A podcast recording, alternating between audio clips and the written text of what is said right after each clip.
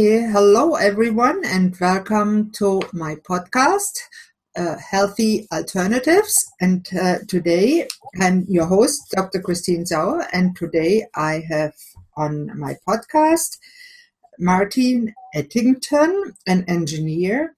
He was a business in business for 30 years and he wrote 30 books about health and wellness, spirituality, and he is the founder of the Personal Longevity Program. Welcome to my podcast, Marty, and I'm honored to have you on my show. Tell me a little bit about your life, how you came, who you be, and what you're doing. Thank you, Christine. Enjoyed being here.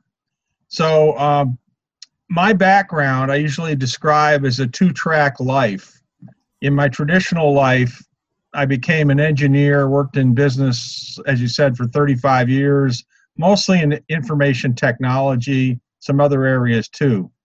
In my other life, I learned to meditate when I was 19, had many spiritual experiences, joined different spiritual groups, had lots of uh, interesting things. And uh, in 2008, I was curious about writing a book on a uh, question that I'd heard, or a claim that I'd heard by Indian yogis. They claim they could live hundreds of years, which is a pretty weird claim. I don't know if you've ever heard that claim. Yes, I heard about it, but I never believed that it was true. Okay. So I, I did a lot of research on the internet and books I read and people I talked to around the country who are longevity specialists. And I found to my amazement there were people all over the world with good records church records, government records, uh, books written about them, videos, who were living into their mid 100s and even older. The oldest person I found who seemed to be pretty verifiable was a a, a uh, person from China named Lai Ching Yang who lived to 256 years old. Wow. So, so this convinced me that there must be some truth to the claims of long-lived people, and there's even videos out there on the internet of people alive today who have these uh, these incredible claims of longevity. So I, I thought if that's true, and I was believing that was true, and I still do from all the information I'd found, how was that possible? And the uh, hypothesis I came up with was that there was some integration between spirit, mind, and body, which helps people live longer and happier. And uh, as a result of that, I started doing some uh, presentations. This was all part time at the time uh, to groups, and I did a weekend workshop with some friends. And I got more and more into it. And the more people I met who were in this focus of longevity, uh, the more I felt my anecdotal opinion was validated. Not saying you can't validate the spirit scientifically, that's, that's impossible. But a lot of these people in health and wellness believe the same thing Mm-hmm. So over several years of learning and talking to people, that's when I came up with my 10 principles of personal longevity. I don't know if you've seen those, Christine, on my website. Yes, I've seen them, I've read them, and I must say I like them very much. Why don't you tell us a little bit about each of them because they are very true and let me let me say uh, ahead of time that I believe if you follow all of those principles that you truly live up to your genetic most age. Well, thank you. I appreciate you saying that. So, the whole concept behind the 10 principles was first of all, people like a series of steps. You know, there's what, yes. 10 steps for uh, alcoholics and 10 steps for a lot of other things. So, I figured 10 was a good number. It could be divided up differently. But the main thing I was trying to illustrate to people is that there are a lot of non physical elements to our, our beings which have a great impact on our health. Most most people out there, whether it's in science studying longevity or health coaches, really focus on things like diet and exercise and and uh, weight, and those are important. But to me, from all my experience and the people I talked to and the research I did, there seem to be a lot of non-physical factors that may even be more important. So I'll, I'll t- tell you what some of those factors are. First of all, um, life purpose. I, I made my first principle about the longevity of real real people because I wanted to open people's minds up about that. But the second thing I came up with was that if you really want to live a long time, you need to have purpose and goals in your life, which are relevant to your stage in life. People that don't have those purpose and goals really start to deteriorate and fall apart. And when they're younger, it happens somewhat, but certainly when people are older and more sedentary, if they don't have a purpose and goal in their life, that can lead to their death very quickly. So one of the print, the second principle I put was that having a purpose and goal in life, or multiple goals, was a critical aspect of people's um, motivation to live. Um, another area I had was about their subconscious beliefs. Uh, we're programmed to believe that we're going to go through different stages in our life and then die. That we go through childhood, uh, teenage life, adult, and then we go to retire and expect to die. and one of the things that really bothers me about our society is uh, out here in Los Angeles, we have a large cemetery company that advertises on the radio you're getting up there in your 50s and 60s it's time to come in and buy a plot so they're really going after the whole idea that people expect they're going to die in their probably 70s and 80s so I found our, that when people expect to die, they actually do. Yes, yes, because that affects our whole lives, what what we believe. So mm-hmm. trying to re- reprogram ourselves is an important concept to reprogram ourselves to believe that we can live longer, healthier lives. Another area is our spiritual connection. Again, something that you can't prove scientifically or disprove scientifically, but through my experience, I found that it was a key component of who we are. And when I talk about a spiritual connection, I'm not talking about any religion. I purposely try and be religiously neutral. But I'm talking about deep prayer or meditation or just somebody communing with nature. Yes, it's all the same. Yes, by, by just connecting with those higher aspects of themselves, I believe they kind of bring a blueprint of health down into their physical body and you'll my studies of long-lived people and i did write a book about uh, four long-lived uh, cultures around the world most of the people in those cultures and individuals that i found records about have some type of spiritual belief or, or live a very calm centered life and there's scientific studies that seem to show the relevance of this to our aging and to our health uh, some of the studies have been done on long-term meditators and they show that long-term meditators have stabilized their anterior nervous system, the part of the brain, the back of the brain that controls our organs and glands. Yeah. And and that by stabilizing those parts of our body, those those help give us a healthier st- stability that, that goes with our, our whole lives. So I think that's a, a indirect way of showing that spiritual practices really help improve our health. To me, this is the most important thing a person can do for themselves because it reduces stress, it gives people more happiness. Um, it's generally a very positive thing. Mindfulness is a very positive thing in people's lives. Yes, so yeah. important. And I really find that many people, especially here, they retire and they live day to day. They don't have a purpose anymore. They lose their spiritual connection. They spend their days watching TV and then they wither away, get dementia, and die. What a yes. sad, sad case. Yes, absolutely. So then I got into, after there's like four or five spiritual principles, but those are the highlights then I got into some more traditional things in terms of what does science tell us about longevity, and there are some important things that have come out of that.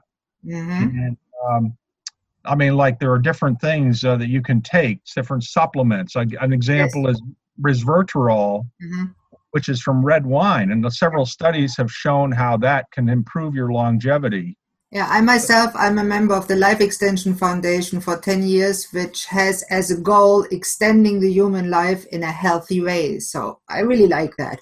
Yes, yes. So there are a lot of things from science that are useful. Oh, what, yeah. I gen- what I generally try and teach people is that there are two aspects to health and wellness. There are traditional medicine mm. and health, health and medicine, which is important and has very been very productive in people's lives. Our culture is based on that.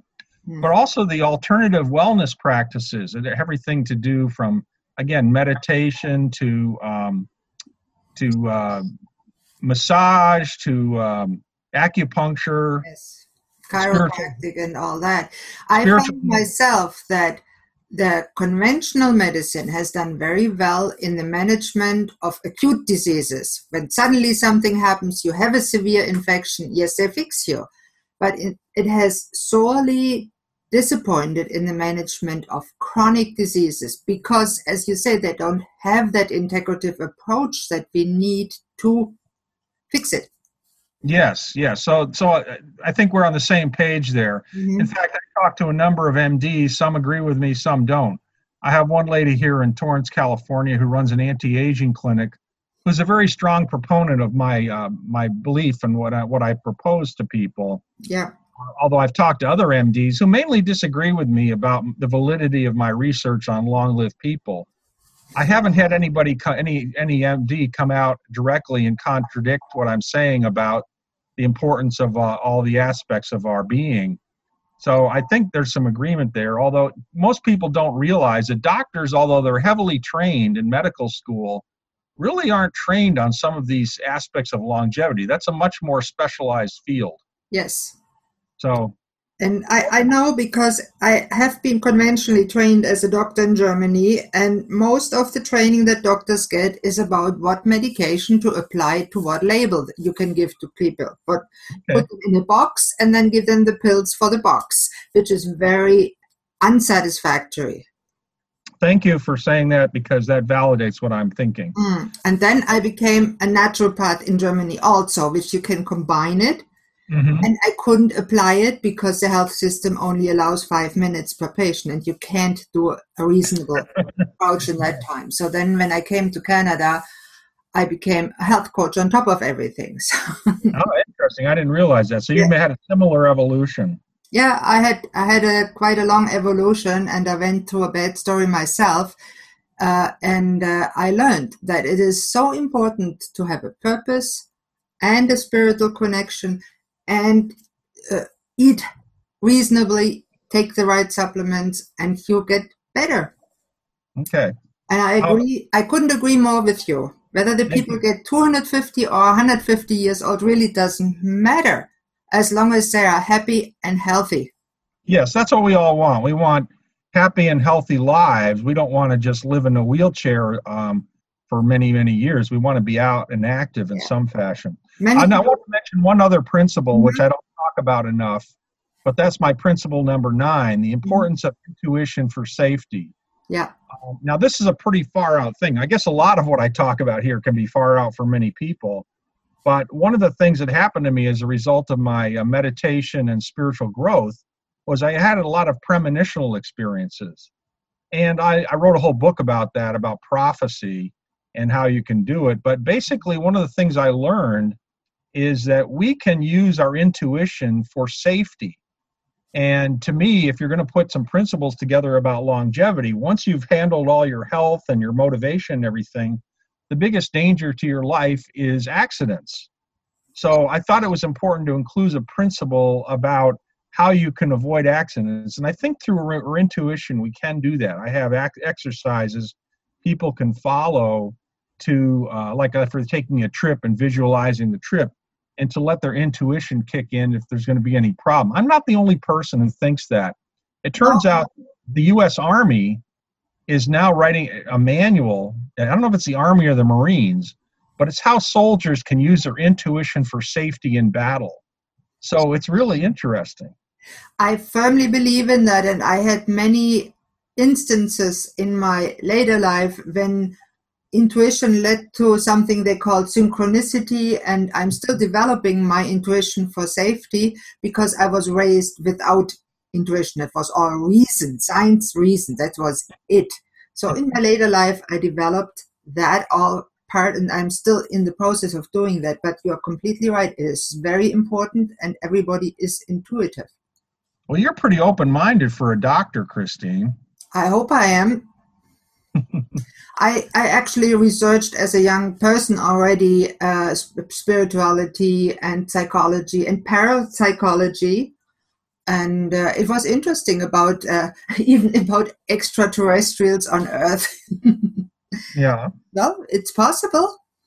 Well, I that's a whole different subject, but I do believe the um, you know 100 billion plus stars in our galaxy and 2 trillion galaxies out there are the latest estimates that there's got to be other consciousness which is in many cases more evolved than we are. So it's something i believe in but yeah. that's a whole that's a whole different subject. Yes it is. Yeah.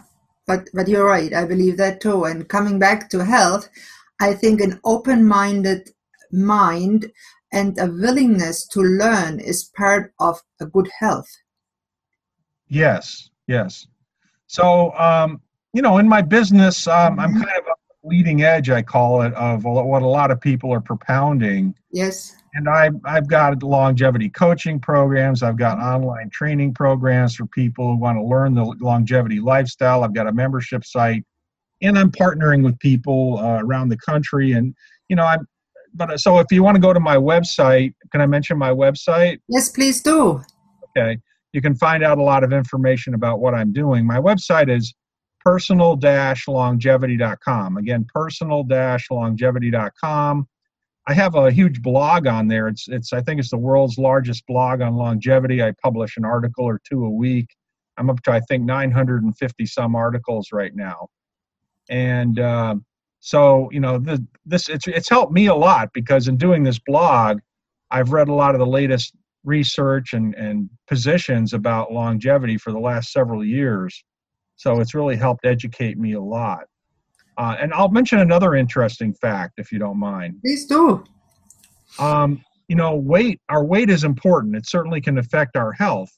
And uh, you're familiar with BMI, body mass index. Of course. And there's a lot of uh, tables out there showing body mass index for yeah. people that are they have a, what they call a thin thin area, regular area, and obese area, and then super yeah. obese.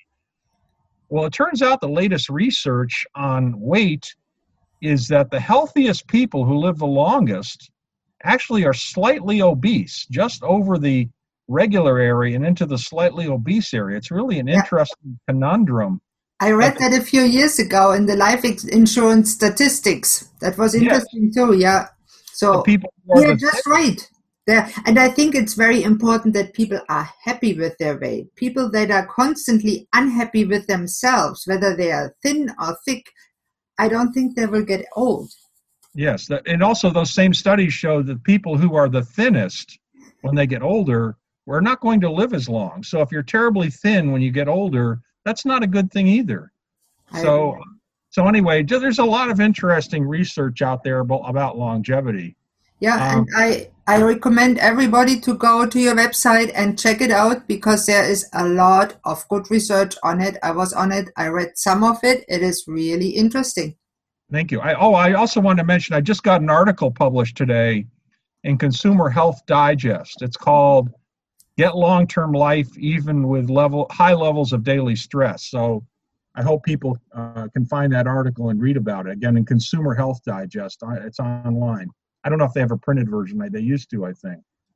Well, mostly people go online nowadays, even the older ones and the ones that stay younger, getting old, they do. Yeah.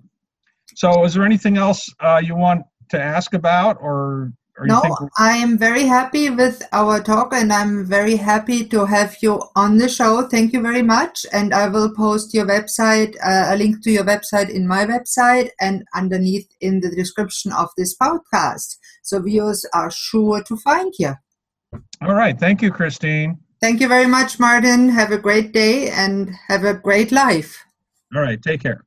Bye bye.